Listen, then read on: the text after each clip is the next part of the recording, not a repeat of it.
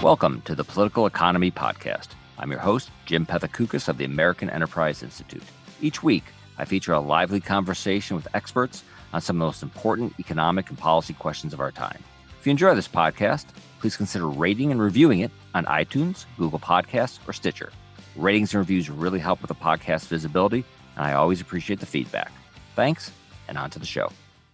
America is often regarded as the land where the free market reigns where competition generates the best outcomes for investors, business, and consumers. But what if we're not living up to this reputation? What if, over the past few decades, American markets have become dominated by fewer and bigger companies that exploit their power over consumers and shape government policy to block potential competitors? That is the argument made by today's guest, Thomas Philippon, author of The Great Reversal How America Gave Up on Free Markets. Thomas is a professor of finance at New York University's Stern School of Business. He's also an associate editor of the American Economic Journal and a research associate at the National Bureau of Economic Research. Thomas, welcome to the podcast. Thanks for having me. Now, when you say competition has been declining and America is, quote, giving up on free markets, I take it what you mean is that over the past few decades, the U.S. has seen increased levels of industry concentration, leading to declining competition. So, how do we know this is true? Yeah, that's a good question. That's why I took a long book to try to convince people that something like that was happening. I think the, the way you can look at it is um, by comparing the US with how it was 20 years ago, or by comparing the US with other countries. In both cases, that's the feeling you get, and the, what the data suggests is indeed that there is a decline in, uh, in, in competition. So if you look at the US uh, 20 years ago, many industries that today are dominated by one or two firms uh, had many more players. And so that suggests that you know they, they, they maybe there was more competition in in the US uh, at that time. I mean, are you looking at is there like like one or two uh, statistics? Do you look at you know what what share of revenue the top four firms take? I mean, are, are there like a couple of like sort of classic ways of uh, uh, uh, of sort of determining this? Well, so take an example: um, air transport. Mm-hmm. Twenty years ago, you had you had eight major airlines in the U.S. By that I mean they were national airlines and they were serving the more, more or less the entire country. And today, this number is down from eight to four. Okay, you have four airlines in the US who control more than 80% of all the flights in the US. So that's a very large increase in concentration in that specific industry. Um, so that's one example. And what we try to do is to look at uh, all the industries to the extent that we can and compute these kind of numbers. You know, how many big players are there in the market, or what is the market share of the top four players? Mm-hmm. Um, and in the case of airlines, you see that the market share of the top four is, you know, maybe 90% today. If you looked uh, 20 years ago, that number would have been much lower, less than half and and we will sort of get into the tech industry uh, in a bit, and that's the that's the sector that seems to uh, be the one most frequently mentioned when we're talking about sort of competition issues these days. Mm-hmm. Uh, but uh, but there's a lot. But you looked at a lot of industry sectors. So and you, you mentioned sort of air transport, airlines. What are some others that have just become markedly more concentrated? Well, another one that I find striking is the telecom industry. Of course, it's very much in the news today because of the proposed merger between Sprint and T-Mobile. But that's also one where I told you at the beginning, there's two ways to, to think about it. Uh, you can compare the US today to how the US was 20 years ago, or you can compare the US uh, over time to other countries over time. And uh, that's why a, a, long section of the book is uh, devoted to comparing the US with Europe, which is very interesting because Europe, to some extent, has, has been inspired uh, by the US and in, even to a large extent has imitated what the US was doing in the 1990s when thinking about antitrust, uh, competition policy, regulation, and stuff like that.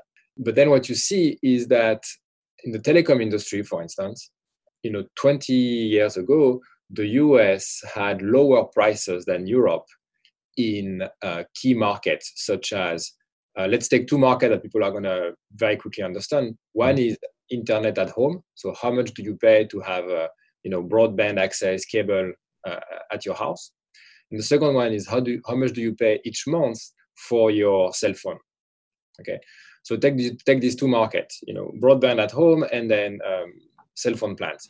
These used to be cheaper in the US than in Europe 20 years ago, and now they are much cheaper in Europe.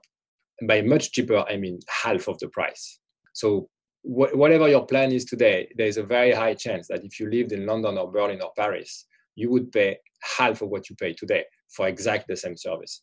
And so uh, what's striking is that you know the US went from being cheaper to being much more expensive. Or the flip side, of course, Europe went from being more expensive to being cheaper than the US. And so that's telling you that even though, of course, um, important to, to mention, uh, it's the same technology, right? It's not that it's the same market, the same same household buying the same technology, um, and yet prices have moved widely over time. So it's not technology that explains that. It's not the taste of consumers because they are basically the same here and, and, and in Europe. So the at the end of the day, the difference is mostly uh, competition. Increased competition doesn't necessarily mean something bad is happening, right? It, it, it, does matter sort of what's what's driving the concentration. Yeah, in fact, you you brought up uh, tech at the beginning. That's one market where it's obviously very ambiguous. I think I think the general consensus it seems like in the United States that it's not ambiguous. At least if you read, uh, I think most uh, most media accounts, it's very unambiguous to them. What's not ambiguous is that today they have a lot of market power. Mm-hmm. But what is ambiguous is that many of them got there by being better than their competitors. And but in the book, I try to be very uh, pedagogical about that. So I, I have like a very simple way to think about it make two camp you know the good concentration camp and the bad concentration camp and uh, think about what it means. So good concentration would be when the market leader becomes better and better and better. And so that over time you see the uh, efficiency of the leader explains why they are taking uh, market shares away from their competitors explains why uh, concentration is going up but it's a good type of concentration. At, at the very least, initially, it's good type concentration because it comes together with high productivity growth and lower prices. This is exactly what happened if you follow the, the growth of Walmart. Walmart became ginormous, as we all know. Um, but if you look at prices, retail prices, um, they were declining throughout the period. The profit margins of Walmart was very flat. What he was doing is investing a lot in IT, and you know getting market shares by lowering prices. It's still disruptive of course. It puts out of business many other competitors but at the very least you can say that productivity is going up and prices are going down so consumers are getting a good deal.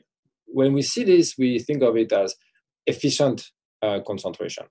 The inefficient concentration is when we see the, the big players manage to protect themselves to insulate themselves from competition by raising barriers to entry. And in that case, you would still see concentration because they, there would be no entry to challenge the, the leaders.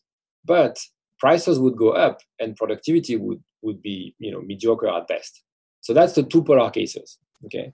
And you see both in the US. Obviously, you see in retail, even today, still retail is very competitive. So you see productivity growth, low prices.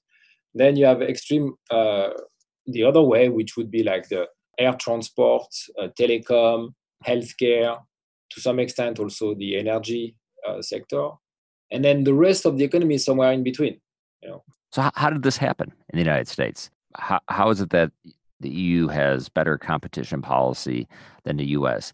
Is it that what we said we were doing just didn't work, or did what we say we were going to do 30 years ago we stopped doing? Yeah, the second one. It was working very well, and in fact, it was working so well that the rest of the world was inspired by it. So it turns out that the, you asked two questions: How did the EU be, become better at uh, you know having free and competitive market, and how did the US become worse? Turns out it's much easier to answer the first one. It's actually very easy to know how the EU got there because it's a very simple story. It got there by essentially copying what the US was doing 20 years ago. Now, exactly how that happened and why the Europeans decided to do it, that's there is a more complicated story there, how they eventually decide to do it. But once they decided, the way it was done is very straightforward. It's exactly the same playbook as the US had 20 years ago. You remove barriers to entry, you make entry easier into various industries, and you have strong antitrust uh, enforcement. And that's what's happening in Europe. Uh, just to give you an example, in France, in the telecom industry, uh, we used to have very high prices because we had an oligopoly of three legacy carriers, and they were all charging very high prices for the basic, you know, cell phone plan. Say, imagine like unlimited text and data, something like that. Of course, the people knew that, so there was um, potential competition. But to enter that market, you needed a license, and there was a fourth operator who was asking for a license, but under heavy lobbying by the oligopoly, uh, was denied a license for a long time until 2011. In 2011, finally, the regulator gave a license to the new entrant, together with you know the means to enter, and uh, the, the the new player entered, and the new player is is, is named Free Mobile, aptly named. So Free Mobile entered the market at exactly half the price of the incumbent. So the incumbent used to charge maybe 20, uh, 40 plus euros for the basic plan, and Free entered at 20 euros in the market. So huge disruption. They started to gain market share. Six months later, the incumbent had to match the price uh, of the entrant, and everybody was at 20 euros. And so, in literally in two years, in the data is in the book. In two years, France was went from being 20 or 30 percent more expensive than the US to being 30 percent cheaper. When I when I hear, I guess you would call them antitrust activists in this country talk, it seems to me that what they're saying is, is that the American approach to antitrust it's not it's not so much that we stopped doing it but that the approach that began in the you know maybe around 1980 uh, the approach that didn't look at you know how many companies there were or what share of the market they had but looked at the impact on consumer. Did consumers have a lot of choice? Was were they getting good quality products? That kind of consumer welfare standard that that was a bad idea. That's what it seems to me activists in this country are saying that that was a bad idea. Is that a bad idea? Is there, or does Europe does Europe follow that, or did they do something completely different? No, I, I actually think that's I don't I disagree with with, with that with that statement uh, that the consumer welfare standard is is the problem. It's not the standard that's the problem. in this country, they seem. I mean, the activists seem to think it is the problem. Yeah, but I don't. Especially when dealing with tech companies, or maybe specifically I, dealing. Yeah, well, so for for the tech world, we can talk about it. It's a bit, it's slightly more complicated. Mm-hmm. But even there, I would argue it's not a question of standard. It's a question of application of the standard. so I disagree with them. I don't think you need to change the standard. And in fact, in Europe, we didn't change the standard. We we do have a consumer welfare standard, but uh, essentially, uh, we we think that there are some cases where, in the medium to long run, the only way to make sure the consumers uh, are, are better off is to avoid excessive concentration. It's not that we're going to be suspicious of concentration in and of itself. It's just that we, we think that it always leads to bad outcome for consumers. Is it, so is it a more longer term? Are you are do, do uh, regulators in Europe uh, are, are they looking more longer term? So they're not going to say, well, everything seems fine right now, but the lack of competition down the road could lead um, to a bad situation. So we're going to act now. Are they more preemptive? They try to be, but honestly, they, they, I think that debate is missing the boat. Like the, it's not that as if the Europeans are doing something very different. The mm-hmm. Europeans are doing what the US was doing 20 or 30 years ago with relatively similar outcomes, which is free and competitive market. Um, so the puzzle is, eh, from the US perspective, is really why is it that the US stopped having sensible antitrust and competition policy uh, at home. I think that's the puzzle. And also, although we, we are going to talk about Amazon, Facebook, and Google, um, and I'm very happy to talk about them, and, and they're important. It's also like you shouldn't confuse the forest for the trees. There are many, many problems in basic market that have nothing to do with the new tech firms. I mean, I, I gave you the example of the telecom industry of why, the, why don't you tell me a bit about healthcare? That because that obviously is an issue. It's you know it's a it's a big chunk of the economy. So what's going on in the american healthcare industry from a competitive standpoint? Well so the problem is that healthcare is a very difficult industry to regulate and there is no free market for healthcare anywhere in the world. So every country has to choose a one way of regulating the system. And the problem of in the us is that you have a very strong lack of regulation together with very strong anti-competitive forces at all levels in the system, uh, in terms of the providers, uh, the hospitals and the, the, the, care providers, the insurance companies, and the, the pharmaceutical companies. All of these, these three big players, are very much uh, in oligopolistic settings uh, where they can maintain very high margins by with non-competitive uh, behavior. So that makes the whole system extremely costly for everybody. Well, let's just focus like on one of those hospitals. Have there been too many hospital mergers in this country? Oh yes, there's been lots of research on that over the past five years, and now it's probably one of the better documented facts. Uh, uh, it's just a, a complete disaster in terms of quality and prices. Essentially, quality goes down, prices go go up when we have these mergers uh, between hospitals. Um, now we wouldn't care as much, right? We wouldn't care as much about the mergers if if we if we were getting much better results uh, even if prices went up a bit, if, if if there were much better outcomes, it wouldn't be so concerning. But that's not what we're seeing. No, that's definitely not what we see. Absolutely not. Um, what's tricky for, of course, for the healthcare system is that uh, the alternative is not a simple free market because even the countries that are successful in having a you know fairly efficient and relatively cheap healthcare system, they do regulate a lot. So I think it's that that was a problem. But healthcare is interesting in, in, in another aspect, which is that it exemplifies you know what's wrong or the issue the deep issue in the in the us system today which is the the way these companies get away with high prices and you know essentially lots of market power is by lobbying uh, their local regulators their industry regulators and their federal regulators.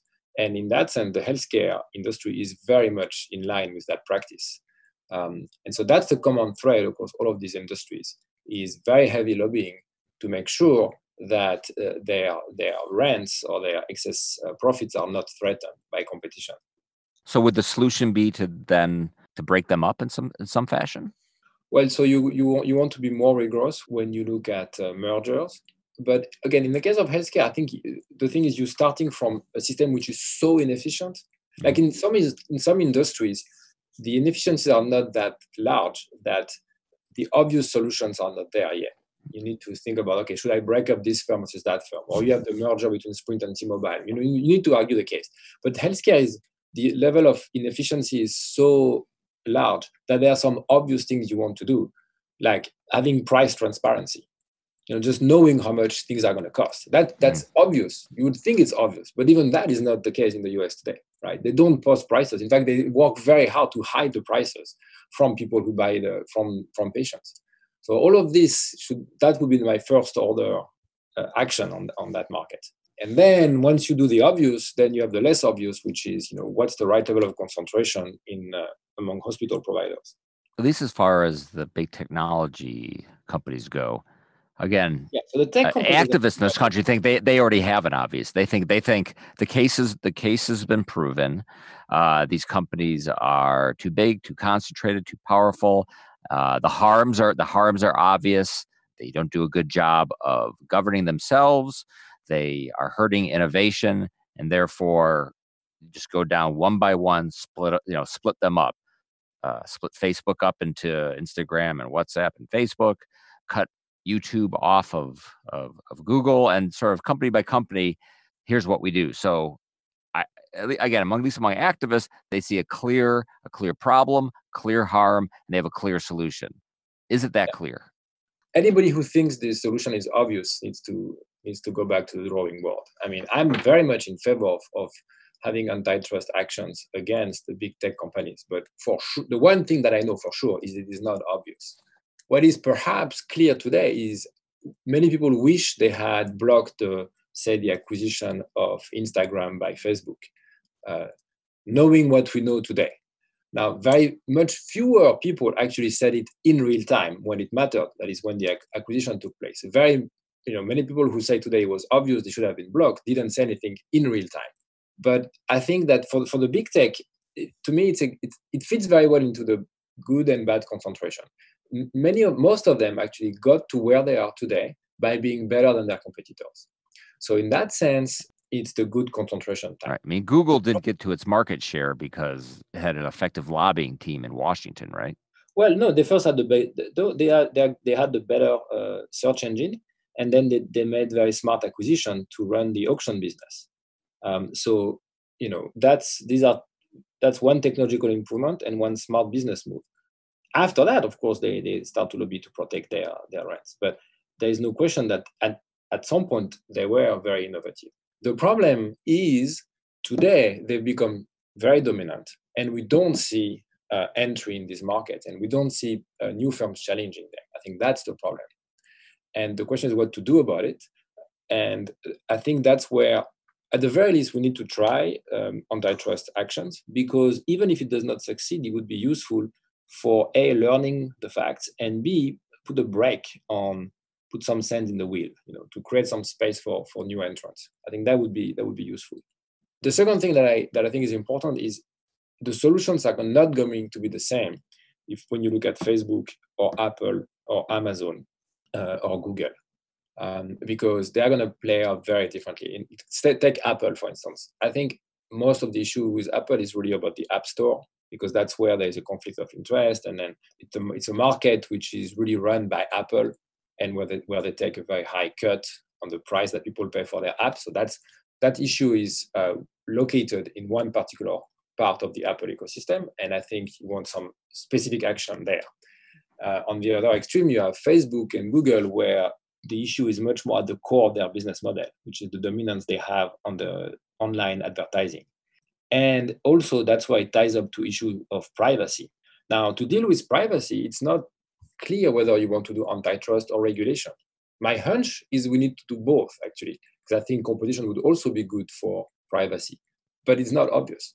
If we sort of we do nothing in the United States, if we just you know let the companies these big companies get bigger. Uh, even granted, there's you know they're spending a lot of money on research and development. They seem to be these companies seem to be acting like their their competitive positions aren't guaranteed forever. Like I said, they certainly invest a lot into research, sort of cutting edge research.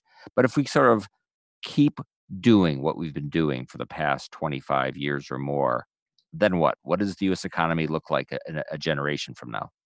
Well, two things are going to happen. One is that you're going to miss on some new ideas and new um, innovations that are going to be st- stifled, that, that won't take place because of the dominance of these big players. Even though they do spend a fair amount on research and development, um, it doesn't mean that they are very efficient at it.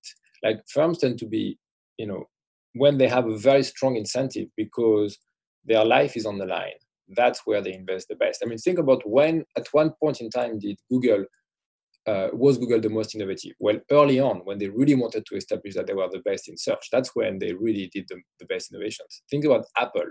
When did Apple really uh, innovate over the past 20 years? When, when they had their backs against the wall and everybody thought Microsoft would totally dominate uh, and Apple would be just gone in the next five years. That's when they invented uh, you know, the sequence from the iPod to the iPhone. It's not when they became uh, you know very rich and uh, and established that they did these innovations. It's before. Um, so the, what we are missing today are these new firms that are very hungry for innovation because they haven't made a name for themselves yet, but they don't have the space to grow because of these very large players who just dominate the, the ecosystem too much. So if we keep going, we're going to miss this, these young firms. And so that's the first effect. And the second effect is, and that applies much uh, you know in a broader context than just the tech is that just people are going to keep paying too much i mean my estimation is i don't pay i feel like i don't pay much for my google search correct that's exactly right so that's why this that's one place where you need to you, you don't need to change the consumer welfare standard you just need to interpret it in a broader context but I, that's what that's what's exactly the reason why I think that it would be a mistake to focus on antitrust only on the big tech firms because even if you're successful with the big tech firms, it's not necessarily, these are not the markets where you're going to have a bigger impact on the standards of living of the median household. So if you're, you know, if you're typical typical household living in the US, you make fifty thousand dollars a year. You don't really spend that much on the services from Google and Facebook because the ones you face are free. The ones you don't see are expensive, but you don't pay directly for them. But if you look at your cell phone bill, your internet uh, provider bill, all, all, all the bills that when you fly around, that's a lot of money. And these markets are the ones where the regulator should also do something. And my estimation is, you know, if you're the typical household in the US and you earn again something around $50,000 a year for your household, you are missing about $5,000 of extra income each year because of these monopolies. So that's that's the thing that you'll be missing if you keep going in this route towards a less free market and less competition. My guest today has been Thomas Philippon. Thomas, thanks for coming on the podcast. Thank you.